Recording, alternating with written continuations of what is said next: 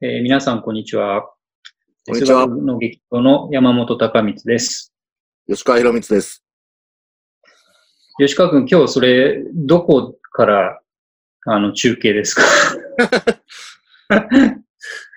これはね、あの、うん。あれ、ブレードランナーの舞台って何年でしたっけ2000、も ?20、う過ぎたんじゃなかったあれうん。 2018年でしたっけねどのぐらいだったかな ?2018 か19だよね。うん。うん。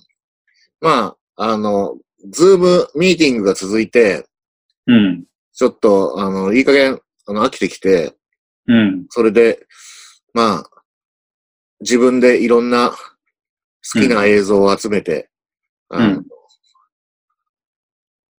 編集して、こうやってループ映像を作ってみました。うん。じゃあ今日はロスからですね。そうですね。うん。あの、タイレル社の近くですね。うん。 いいですね。はい。というわけでね、あの、はい吉川君はかなり遠くから、時間的には近いけど、場所的にはかなり遠くからのね、あの、中継になりますけども。しかも面白いですよね。うん。こういう近未来映像なんですけど、うん。過去からお届けしますっていう感じですね。うん。そうそう。過去から来た近未来映像というね、はいちょっと、昔の未来みたいなね。うん。そうそう。面白い状態ですね。で、あの、今回は、またね、いいつも、えーいろんなテーマを設定しようと思ってるんですけど、今日はね、あの、こんな状況ということもあって、うん、書店の使い方みたいなね、えーことで、二人でお話をしていきたいと思うんですよね。あの、吉川くん最近書店行きましたそれがですね、うん。全然いけてないというか、うん。閉まってる書店さんが多くてね、そうだよね。うんもう最後に行ったのは、うん。えーっと、あれな、いつかな、2、3週間前のうん。大観山蔦屋。うーん。もうあの、閉まる直前ぐらいでした。うん。お客さんいましたそこそこいましたね。うんうん。まあでもいつもの半分ぐらいだったと思います。うん。半分以下かも。うん。私もし、あの、本屋さんに行く機会がすごく減っていて、最後に行ったのは先週、神保町の東京堂書店ですかね。うん。ああ、でも街はやっぱり閑散としてましたね。うんあの、神保町って平日に行ってもそれなりに人がうんいたんですけどね。あんまり見かけなかったですね。うん。さすがにね。うん。あの、神保町の書店は開いてるのかな、えっとね、お店によって開いてはいたうんようだね。うん。閉まってるところもまあまああったけどね。そう。で、まあ、こうなってみるとね、あの、これまであんまりちゃんと気にしてなかったんだけども、本屋さんのありがたみというかね、あの私たちにとってどういう場所だったのかというのも痛感されてきますけれども、吉川君、その点何か、そういえばこういう、こういう場所だったな、みたいなことありますかそうですね。あの、今山本くん言ったことに賛成で、うん。あの、本屋のありがたみを痛感しますね。私、今日、まあ、あの、しばらくずっと家にいるんですけど、ほぼね。うん。あの、仕事も、会社の仕事もリモートワークになって、で、そうすると、まあ、単純に言うと、ネットで買うしかなくなったわけじゃないですか。うん、そうそで、これまでもね、ある程度ネットで買ってたんだけど、う。うん。ネットでしか買わなくなると、うん。なんか、こう、よりね、もうネットだけが全然ダメだなっていうふうにうん。うん。思います。これネットだけになったらめちゃくちゃ嫌だなっていうふうに、まあ、うん。思いましたね。辛いよね。あの、もちろん便利なんだけど、選ん、在庫があればね、選んですぐ注文して、あの、早ければ翌日とかね、届くからとっても便利なんだけど、その便利さだけでは足りないっていうか、ちょっとしんどいよね。うあん。の、うん。で、そのしんどさっていうのを、なんだろうね、もう少し言葉にするとしたら、何が辛い感じなんだろうね、それはね。あネのット書ね、店。うん。 あの、この時期になって、あの、まあ私がね、その、えー気づくのが、私だけ遅いっていう可能性 もあるんですけど、気づいたことがあってね。はい。あの、よく我々、あの、イベ、トークイベントしたりとか、うん。あの、読書会に参加したりとかするじゃないですか。うん、うん。でそうういう、その時に、その、うんなんていうか、本が好きな人間としてね、うん。あの、お客さんとか友人から、うん。あんなにたくさんの本ね、どうやって選んでるんですかってよく聞かれることがあるわけですよ。うんうん。FAQ ですうね。ん。うんあの、めちゃめちゃ聞かれるじゃないですか。うん。で、あの、それに対してね、うん。私ね、全然うまく答えられなかったの。ずーっと。うん。うん。なんでかっていうと、うんどうやって選んでるんですかっていう、うんその言葉自体がうん、本を買うときの、なんていうか、うん私の感覚と全然、あの、なんていうか、しっくりこなくて、うん。あの、選んでる感じじゃないっていうのが、うなんん。か、それでね、あの、うん今回の、その、外出を一気に控えた、その状態で分かったことはね、うん。私ね、書店にね、本選びに行ってるわけじゃなかったんだっていうことに、ちょっと 気づいたんですね。今更な、おそまきながらう気ん。がついた。うんうん。あじゃあ一の、体何に行ってるんでしょうね、書店に。選びに行ってるんではなくて。そうですね。あのうん、単純に言うと、 うん。まあ、あ、これあくまで論理的な話として、まあ、うん逆のことを言うとですね、選うぶんに行くんじゃなかったとすると、っていう意味で、論理的に逆のことを言うだけなんですけど、うんただ、これを言うとめちゃ、なんか格好つけてるようなんですけど、うん。本に選ばれに行ってるんだなっていう。なんか毎回かっこいいこと言おうとしてませんひょっとして。でうん。本にね、選ばれきってる。うん。うんあの、正確に言うとね、うん。あの、国分新、あの、孝一郎さんのうん。言う、その中道体ってことだと思うんですけど、うん。うんこっちもある程度準備は、用意はしてるっていうか、もちろんね。刺激を受ける量、用意をはできてるわけ。うん。うん。でも何が、自分が何選ぶかもわかんないし、うん。っていう状態でこう行くわけじゃないですか。うん。そうそ。それで本屋に行って、そうの、棚を見たり、うん。うん。あの、平積みになってる本を、が目に入ってきたりして、うん。それで、まあ、あの、あ、こんな本出てたんだとか、あの、あ、これ知らないなとか、うん。やっと出たんだこれとか、そういう形でうんまあ本を、そのう、ん。カゴに入れていくと。うん。これって、その、うん。なんか、選ぶっていう感じとちょっと違う。うん。おそらく、あの、極端に言うと選ばれるだけど、うん。そそう、あの、そんなに、その自動的でもなくて、うん。その、中道体的に、うん。あの、本と出会ってるんだなっていうことにね、うあの、こうやって書店を離れてから、その、うん痛感するようになりましたね。ん。うん。ああ、すすごく面白いお話だね。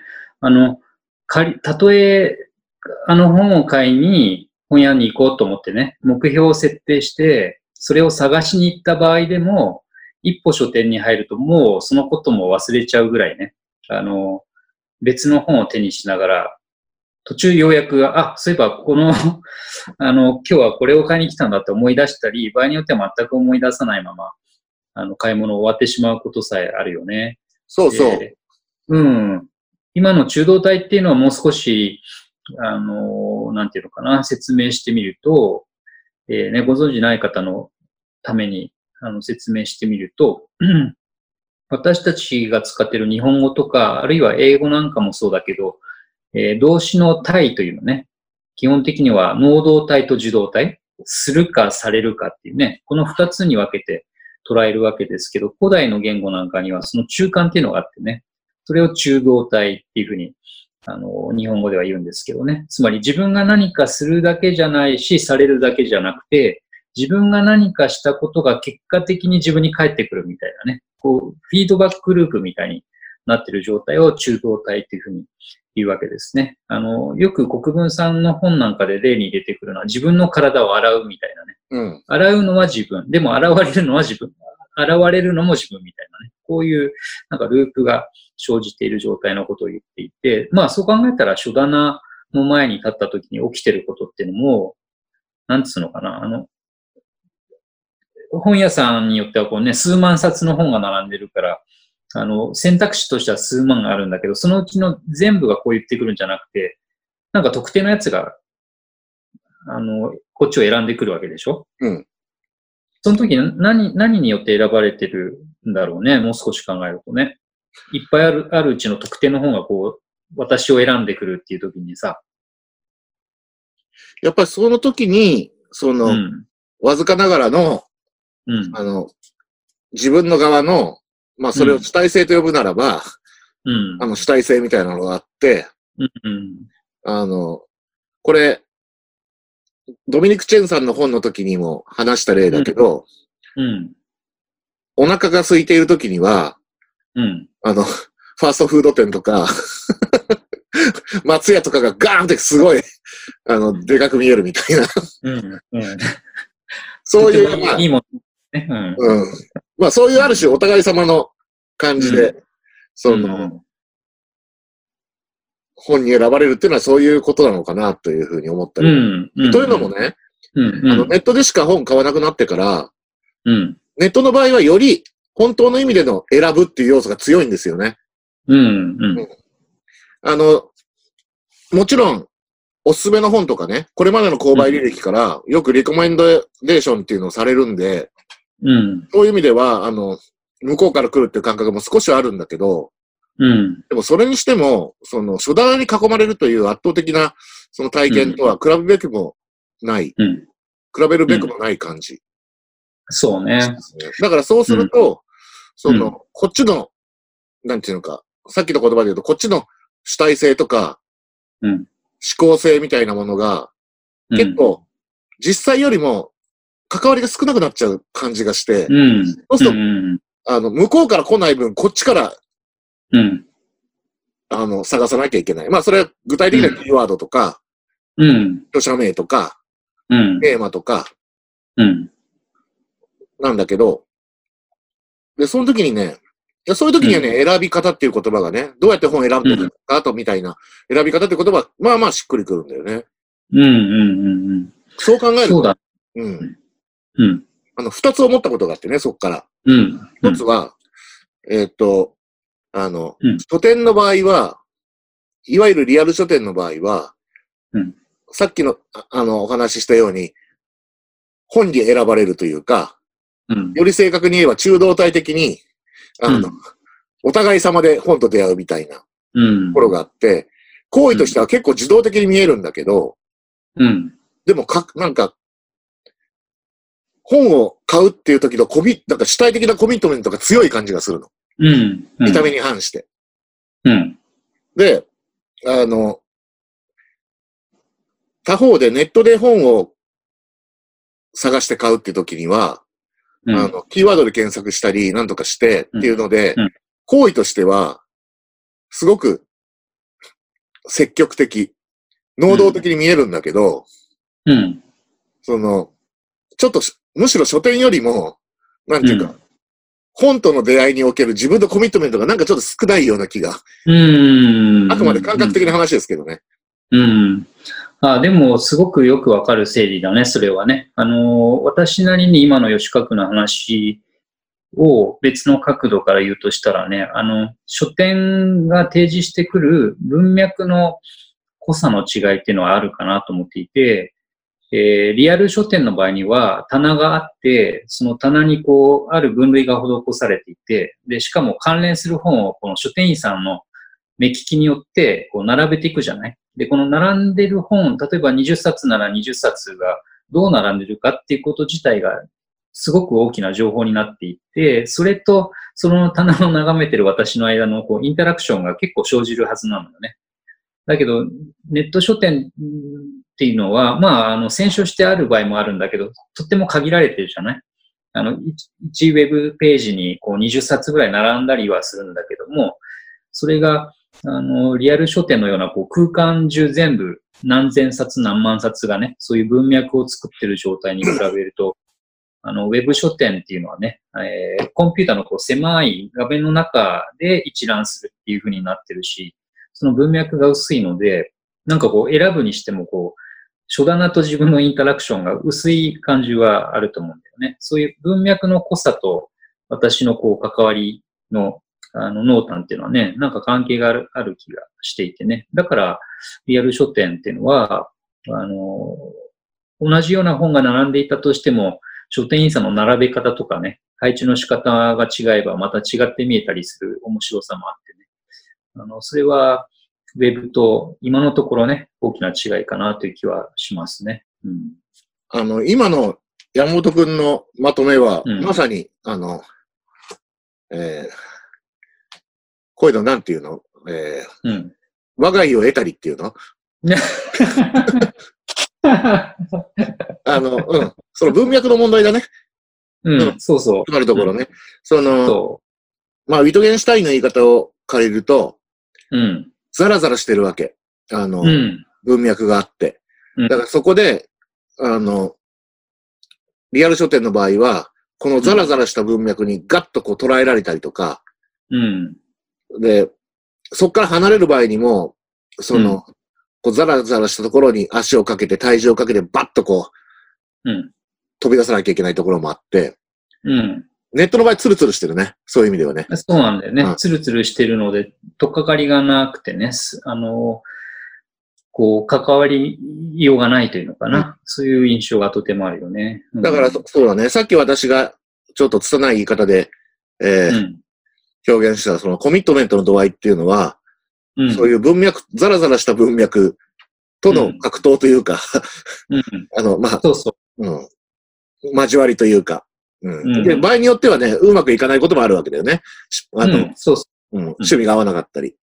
う。うん。うんそう、それのでいく度と合ねい、の違いっていう感じですかね。うんうん。そう、そうなんですよ。まさにね。で、他方でね、あの、こういうふうにしてあんまり外出しなくなって、本屋さんにも足を運べなくなってからね、あの、私自身は、あとほら、なんだっけ、アマゾンなんかもさ、あの、日用品の搬出を優先して、本は後回しみたいな状況にもなってね、あの、品切れも生じていたりするじゃない。うん。あの、我々の新刊である、うん。その悩み、エピクテトスならこういうね、もう、うん。あの、うんし在庫切れになって久しくて、まあ当分これは補充されないだろうなと思ってますけどね。うんねそうだよね。だから、あの、普段はね、えーとてもお世話になっていたり、便利な、あの、大きなネット書店がね、そういう状況にある一方で、えー私なんかは最近ですね、あの、意識しして、えーそれ以外の、あの、街の、えーどちらかというと小さめな個人商店のようなね、本屋さんたちが、ウェブショップもやっていらっしゃるので、それを除いてね、あの、本を買ってみてるんですね。そうするとね、ちょっと面白いことに、さっきウェブの本屋さんというのはあんまりこうツルツルしてね、あうの、とっかかりが少ないっていう話があったんだけれども、えーそういうね、えー小さめのブックスブックストアのウェブサイトはね、本のやっぱ選び方が特徴があってね、あの、書店の店主さんの見立てがそのままストレートにこう、選書に現れるので、なんていうのかな、眺めてるとね、つい欲しくなるっていうか、まあ、要するにあの、え本に選ばれる状態が少し生じていてね。で、最近私もあの、例えば、えー双子のライオンド書店とか、えー本のあるところ、アジローさんとかね、それから本屋タイトルさんとか、そういう書店の、あの、ウェブサイトでね、結構本を、あの、思ってもなかったような本を買ったりしてますね。うん。それも今の話と繋がると思った。まさに奇遇というべきか、うん。あの、私も、あの、双子のライオン堂とか、本やタイトルとか、うんまうんあ、時々お邪魔してたんですけど、うん。あの、この、まあ、あの、自宅警備 員、だったりなってから、あの、うん。ちょっと買うようになりました。うん。うん。で、うん。さっきの言葉で言うと、うんやっぱりそういう書店のウェウェブショップにアクセスすると、すごいザラザラした、その書店なりの決めのある文脈があるんだよね。うんそうそう。うんだから、とっかりかかりのなさっていうのは、まあ、ないよね。うん。うん。そうなのよね。あまあ、そのしか代わもり、も、ちろんうんうん、アマゾンみたいな膨大なデータベースはないわけだけども、うん。そう。なんていうか、本屋さんに足を運んだ時の、ちょっとほっとするような、あの、感じもね、感じられるのが、多分それは、あの、あんまり大規模に何でもあるよっていう状態じゃないから、そうそう。実現されてもね、うんあるよね、きっとね。うん。そういうさ、あの、どちらかというと小さめの本屋さんのウェブショップを使ってみて、何かももうちょっとこうなるとさらにいいのにな、なんていう気がついたことありますか、吉川君は。うーん。あの、ものすごい俗っぽいこと言うと、うん。 あの、まあ、まずはシステム的な問題で、うん。あの、支払い方法とかね、うん。あの、もうちょっとたくさんあった方がいいなとかね、うん。うん。そうだね。ありますけど、あうんあの、でも、私は、基本的には、その、こう、うんなんていうか、機能をどんどん足していく方向じゃないうん。あの、もともとがそういうウェブショップなので、うん。うん。あの、それほど機能的には、その、不満はないというか、うん。あのむしろね、あの、うんちょっとね、これもあんまり、こういうことを本屋さんに向かって言っていいかわからないけど、うん。もっと変なものをたくさん売ってもいいと思いますね。ああ、そうね。うまあん本だけじゃなくて、なんか別に雑貨屋になるとかそういう話じゃないんだけど、うん。うん。うんあの、それ、本に関わるもの。例えば今日着てる T シャツは、うん。あの、本屋タイトルさんで買った、うん諸星大二郎の T シャツ。ああ。 いかにも怪しげだと思ったら、うんそっか。諸星大二郎ね。うん。そうだね。そういう方向もあるよね。うん。あとね、あの、その話で言うと、えっ、と、これはあの、本屋さんっていうよりは古本屋さんなんだけど、最近そのツイッターを見てるとね、古本屋さんのアカウントの皆さんが、その自分のお店の棚をこうカメラで撮影しああて、うんこの中で気になる本があったら、あの、どうぞご注文くださいっていうスタイルをね、撮ってる、あの、ところがあってね、あの棚の見せ方っていうのはね、やっぱり今日の最初の話じゃないけどね、結構そそられるんだよね。うんあの、棚に並んでる状態を見ると、他の本との間に挟まってると、なんていうのかな、単独でこう、本の面、面をこうやって見せられる状態も、これはもちろんいいんだけどね、なんかこう本が並んでる感じっていうのかな、こうやって。これをこう見せてもらうと、目がここに吸い寄せられたり、あの、欲しいっていう感じがね、あの、強まる気がしてね、ああいう棚をバッて見せるのも、ひょっとしたらありなのかなとは思いましたね。ちょっと手間はかかるけどね。うん。そうね。うん。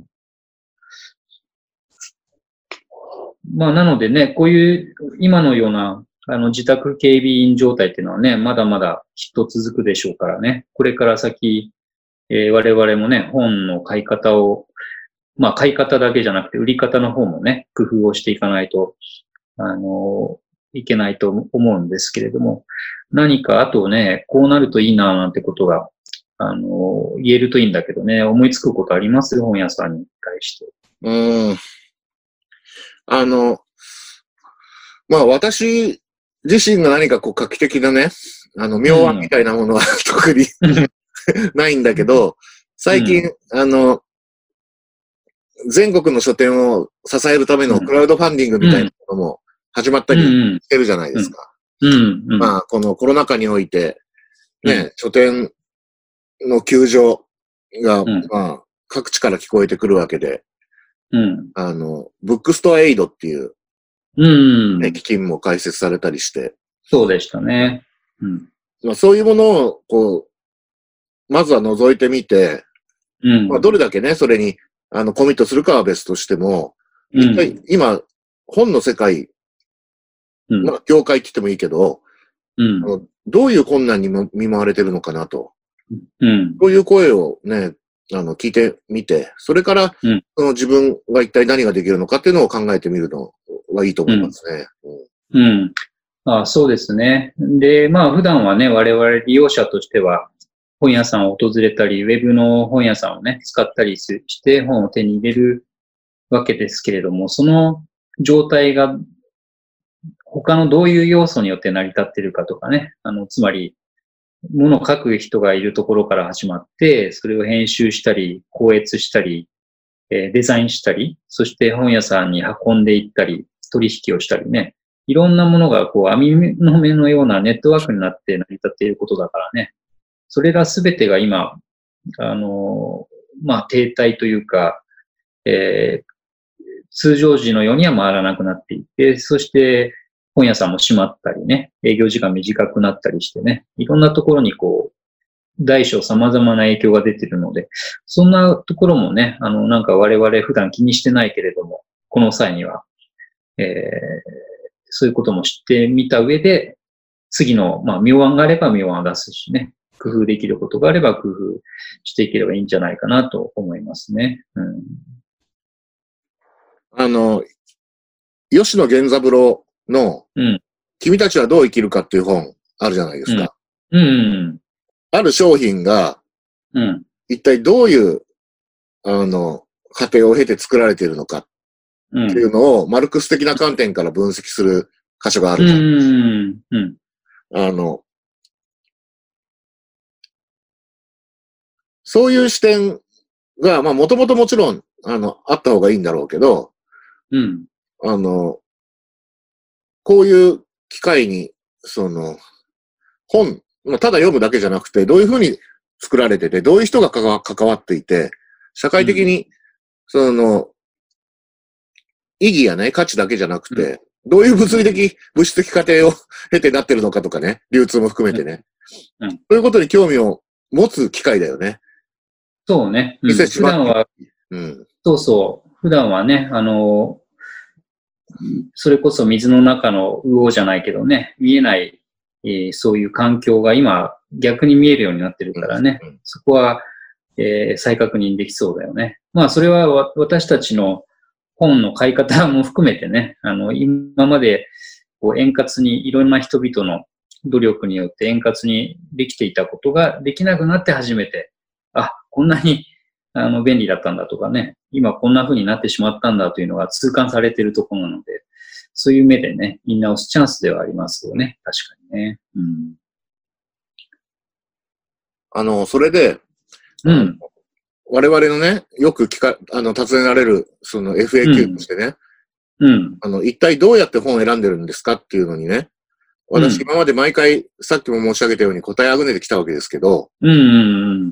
まあ一つ、その、 まあ、模範解除の一つが、今、山本君と話してて、あの、うん、できた感じがしますね。うんうん。あの、うん。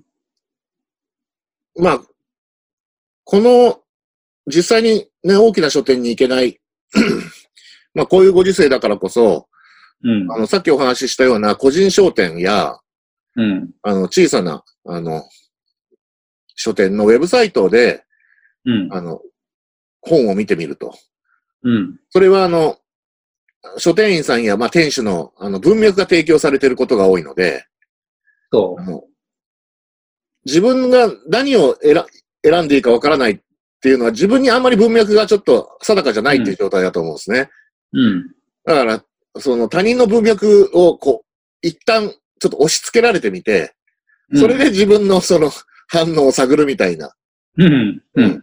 やり方もいいかもしれないなと今話聞いてて思いましたね。うんああ、いいですね。あの、それとの関連で一つ思い出すのはね、あの、青山ブックセンターがウェブショップをやっぱりね、始めていて、そこで、あの、いろんな人に本を3冊とか5冊とか、あの、一組にこう選んでもらったものをセットで売るというね、あの、売り方してますけど、ああいうのも一種の文脈の提供ですよね。その選んだ人の文脈を受け取ってみるというね、その自分で選ぶっていうよりはね、人を選ぶというか、その場合はね、それを面白がるっていう手は一つありますね。うん。山本くんもやってるでしょあ、そうそう、あのー、ご依頼いただいて5冊選んで、えー、そのうちね、2冊が、あの、伏せてあってシークレットになった状態ですけどね。うん、でもさっき見たら、あの、売り切れになってたので、今ちょっと手に入らないですが、ウェブショップにはあの、その写真も載っているのでね、あの、あ、こんな文脈なんだっていうのは見ていただけますのでね。その、そうそう、私に限らず、そこに、あのーさっき名前が出たドミニク・チェンさんとかも、あの、選書なさってるんでね。そういう、この人がこんな風に選んでるんだっていうのを見るだけでも、本を選ぶ、あるいは本に選ばれる参考になりそうだからね。こういうのも増えてもいいかもしれませんね。うん。袋閉じになってるわけですね。そうそう、 一部ね。全部だとさすがにね。あの、その人を信じるかどうかっていう別の問題になっちゃうからね。まあ、ただね、本当にう、んその、どういう本をどうやって選べばわからないっていう人は、だから自分の周りにいる、うん。あの、好きな人とか、うんあ。と、気になる人とか、うん。あの、まあ、そういう人がどんな本屋が好きかうん。聞いて、うん。そういうところから入ってみるのも、まあ、いいかもしれませんね。そうだね。まさにどんな文脈があるかを知ることからね、あの、始まるっていう感じがしますね。そういう意味ではね。うん。でね、その我々みたいに、うん普段、その、本をどうやって選んでいいかわからないなんてね、全うく、んそれ、その質問自体がちょっと意味わかんないわけじゃないですか、うん普段はね。そうそう。そもそもが読まなきゃいけないものたくさんあって。うんで、も、だから、あの、そういう個人商店のウェブ行くとね、うん。あの、面白いよね。その、うんなんていうかこう、一旦、その、その自分と本との間の、うん。言い方変だけど、ズブズブの関係が一旦ちょっと解除され て、そうそう。その、書店員さんや店主さんの、その趣味がバンと、文脈がバンと出てきて、あのちょっと一瞬うろたえるんだよね。うん。うんそう。自分がこうみか、乱される感じが、ね。そうそうそう。うん。それがね、ちょっと面白いなと思ってる。うん。うん。で、その後、その、店主が出してくる文脈を受け入れたりね、受け入れなかったりする中で、あの、それまで自分の目では選びようもなかった本に選ばれるというね、面白い体験ができるよね、そういう場所ではね。そうですね。だからそういう意味では、あの、この緊急事態宣言の下で、基本的には大変不便うん、な、あを強いられてるわけですけど、うん、本屋に足を運ぶことができなくて。うん、まあでも、あの、まあ少しはそういう、あの、ネットで本を買うこととか、うん、個人商店、小規模書店のウェブショップの、まあ面白さみたいなうん、ものを少しまあ、をなんか再認識うん、したっていう、まあ、なんですか、怪我の巧妙ってほどすごい立派なもんじゃないけど、うん、うん、うん。そういうきっかけは確かにありましたね。うん、そう。なのでね、あの、私たちもその、全く魅力もいいところですけれども、えーこの機会にね、えー YouTube チャンネルのこの哲学の劇場でも、できたらね、時々その、こういう書店さんがあって、こういうウェブショップもありますよとかね、えーそれからまあ、あの、人文的、あまりに人文的というタイトルをつけてもいるぐらいですから、えーこれまたね、普段はなかなかこう意識して目を止めないかもしれない、あの日本各地にある、まあ人文系にこの場合限る必要はないかもしれませんけど、えー最近ね、増えている小さな出版社のご紹介なんかもね、していけるといいかもしれませんね。うん。まあ、そうですね。あの、まあしばらくこういう状態続くでしょうから、うん。まあ何回か、あの、使って、うん。書店や出版社の紹介を、うんあの、してみるのもうん。いいかもしれないですね。はい。そうですね。じゃあ、あの、話としてはね、こんなところですけど、その多分、もう一度気になる人のために、吉川君が今着ている T シャツと、どこで買えるかを教えてもらっていいですか、最後に。あの、これは、あの、うん諸星大二郎という、まあ、漫画家の、あの、うんマッドメンっていう作品かな、をモチーフにした T シャツで、えー東京にある本屋タイトルという書店のウェブショップで、えー購入することができます。その T シャツは他にもなんか種類とか色とかあるんですかうん、たくさんあります。うあん。の、こ、えーっと、この T シャツは黒だけど、グレーとか白とかもあるし、あの、うん絵柄も何種類かうんありますね。はい。じゃあ気になる方はね、後で覗いてみてください。というわけで、今回は、えー本屋の使い方といいますかね、こういう事態になってから気がついた本屋さんのありがたさや、あの、面白さについてね、えー二人でお話をしてみました。というわけで、今日もご視聴ありがとうございました。ありがとうございました。